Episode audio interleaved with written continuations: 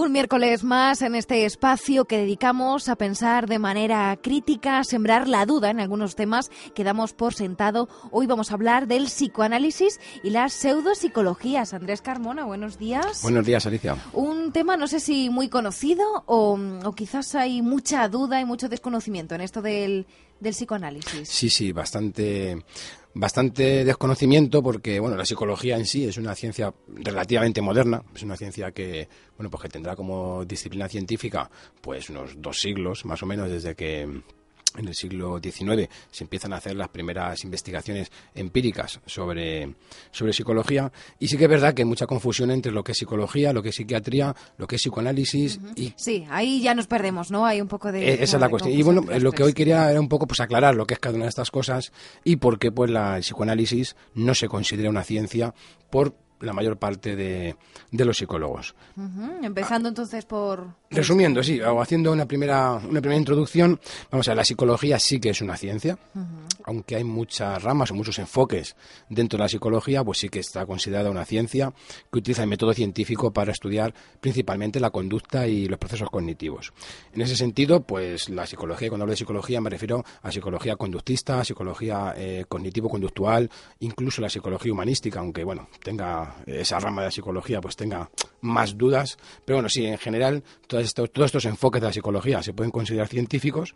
La psiquiatría tiene que ver con la psicología, pero no es exactamente lo mismo. La psiquiatría es una rama de la medicina que tiene que ver con los trastornos mentales y aunque tiene que ver o se parece a la psicología, son dos cosas distintas. Una cosa es la medicina y otra cosa es la psicología. Y luego está, como todas las ciencias llevan aparejadas una pseudociencia, por ejemplo, la astronomía, pues lleva aparejada la astrología como pseudociencia, también hay pseudociencias que pululan alrededor de la psicología y en este caso una de las pseudopsicologías más famosas pues es el psicoanálisis. ¿Qué idea tiene el oyente? Vamos a poner eh, pues una persona que no tenga pues mucho conocimiento de, esta pseudopsicología. Eh, ¿Qué piensa? ¿Qué imagen se le viene a la mente cuando uno piensa en el psicoanálisis? Pues yo creo que la imagen clásica es la del paciente eh, tumbado en el diván y el psicoanalista detrás escuchando lo que le está diciendo el, el paciente. de hecho, incluso mucha gente cree que eso es psicología. Hay gente que cree que el psicólogo lo que hace es que te escucha mientras tú estás tumbado en un sofá o en un diván, pues intentando acceder a tu inconsciente. Y bueno, pues exactamente la psicología no es eso, ni, ni mucho menos. Sí que es verdad que esa es la imagen del psicoanálisis. Y bueno, pues empezando por el, por el principio, todos sabemos pues, que el psicoanálisis es la teoría que principalmente diseñó Sigmund Freud, que fue pues un psiquiatra, exactamente era, era psiquiatra, y Freud lo que viene a decir, la idea básica, es que los procesos conscientes tienen en realidad una base inconsciente, que hay una parte de nuestra mente que es inconsciente, subconsciente, y que de algún modo controla a la parte consciente, de modo que las cosas que hacemos muchas veces no son tan libres o tan conscientes como creemos, sino que tienen unas raíces en el subconsciente y que él trata de, trata de descubrir y trata de ver. En Freud piensa que las neurosis y los trastornos de, de, conducta se deben en el fondo a problemas que se dan en la parte inconsciente. Él cree que tenemos en nuestra mente, tiene como que tres partes, que él llama yo, super yo y, ello. El ello sería la parte inconsciente, donde Freud cree que ahí están pues principalmente dos impulsos contradictorios, que él llama impulso de Eros y el de, y el de Tánatos, que significa el instinto de supervivencia o de superación, y el instinto de, de Tánatos, que es el instinto pues, de destrucción o de, o de caos esos instintos o esos principios están en la parte inconsciente de nuestra mente, lo que él llama el ello, y de ahí surgen, bueno, pues los impulsos, los instintos irracionales que tiene el ser humano. Si el ser humano se dejara llevar por el ello directamente, pues nos destruiríamos unos a otros, y es por lo que la sociedad crea un conjunto de normas, unas estructuras morales, sociales, etcétera, que Freud llama el super yo. Y entre el ello y el super yo se encontraría lo que llama el yo, que es la mente consciente. Entonces, cuando de algún modo todo va bien, pues la persona, digamos que es mentalmente sana, pero a veces hay conflictos entre el, el ello y el super yo, es decir, entre los impulsos que tenemos las personas arraigados en lo más profundo de nuestro ser y del inconsciente y las normas sociales establecidas. Y eso es cuando se provocan neurosis o problemas. Freud piensa que cuando una persona tiene un problema mental, un problema psicológico, lo que hay que hacer es buscar la causa de ese problema en la parte inconsciente, en el ello. Y él, bueno, pues diseña unas técnicas que se supone que son capaces de llegar hasta la parte inconsciente y encontrar la causa del problema que tiene esa persona.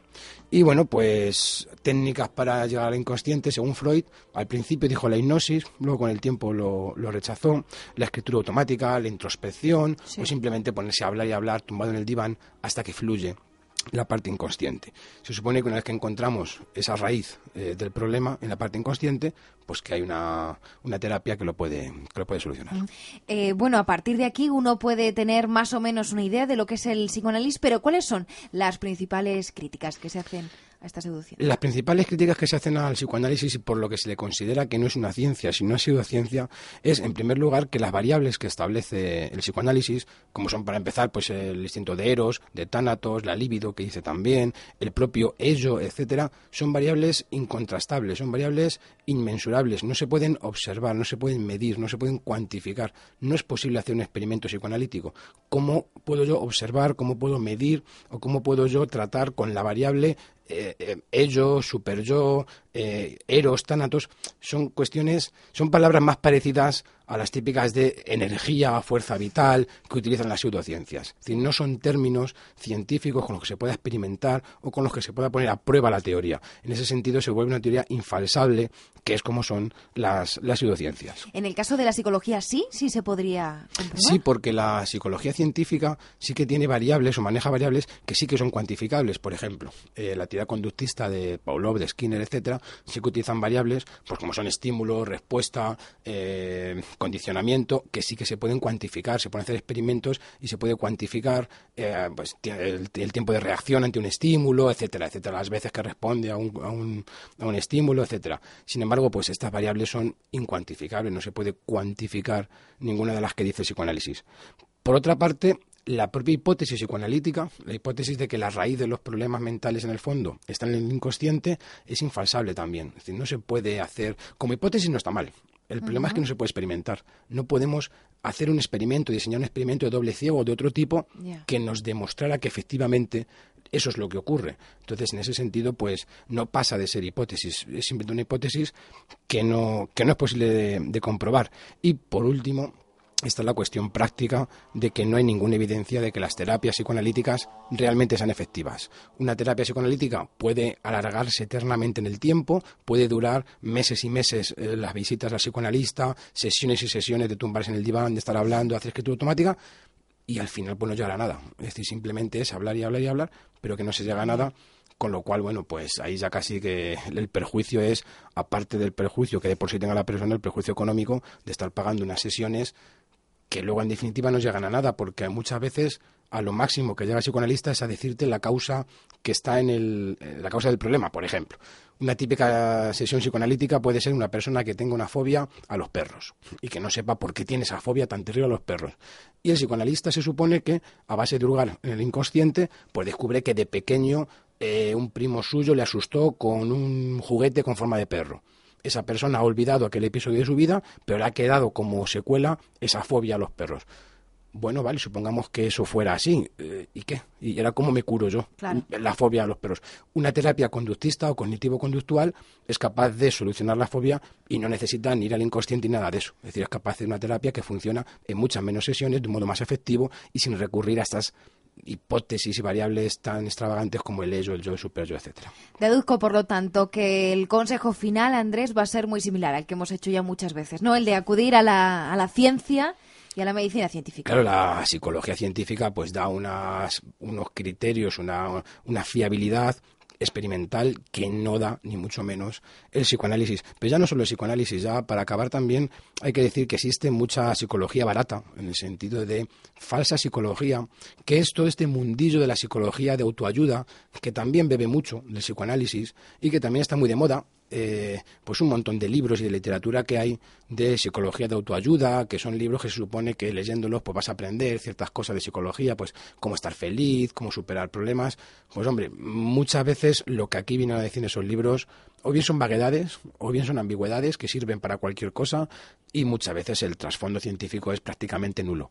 Entonces el consejo, el de siempre, acudir a expertos, acudir a personas con, con conocimientos científicos en la materia, a psicólogos que estén colegiados y pedirles de alguna manera vamos, que nos expliquen qué tipo de técnica o de terapia nos va a aplicar. Si va a ser eh, cognitiva, cognitivo-conductual, conductista, porque si es psicoanalítica, yo personalmente no recomendaría acudir a ese psicólogo. Incluso, claro, que ellos, eh, si queremos algún libro, alguna bibliografía, pues que nos la recomienden ellos, claro. Efectivamente, siempre hay, efectivamente, un psicólogo siempre sabrá recomendar una literatura que realmente esté avalada científicamente y que no sean bestsellers de estos que, bueno, aparentemente son sirven para dejar de fumar, sirven para tener muchos amigos, para triunfar en la vida, pero aquí lo único que triunfa es el que los vende y no, y no el que los lee. Muy bien, pues Andrés, para la semana que viene, avánzanos, ¿de qué vamos a hablar? Para la, semana que viene, para la semana que viene vamos a hablar de leyendas, pero de leyendas urbanas. Después del puente, si tienen alguna que, nos quieran apuntar, saben que pueden hacerlo a través del correo alcázar arroba cadena ser o en el muro de, la cadena ser alcázar en Facebook. Andrés Carmona, te espero el miércoles que viene. Muchas gracias. gracias a ti. Hasta luego.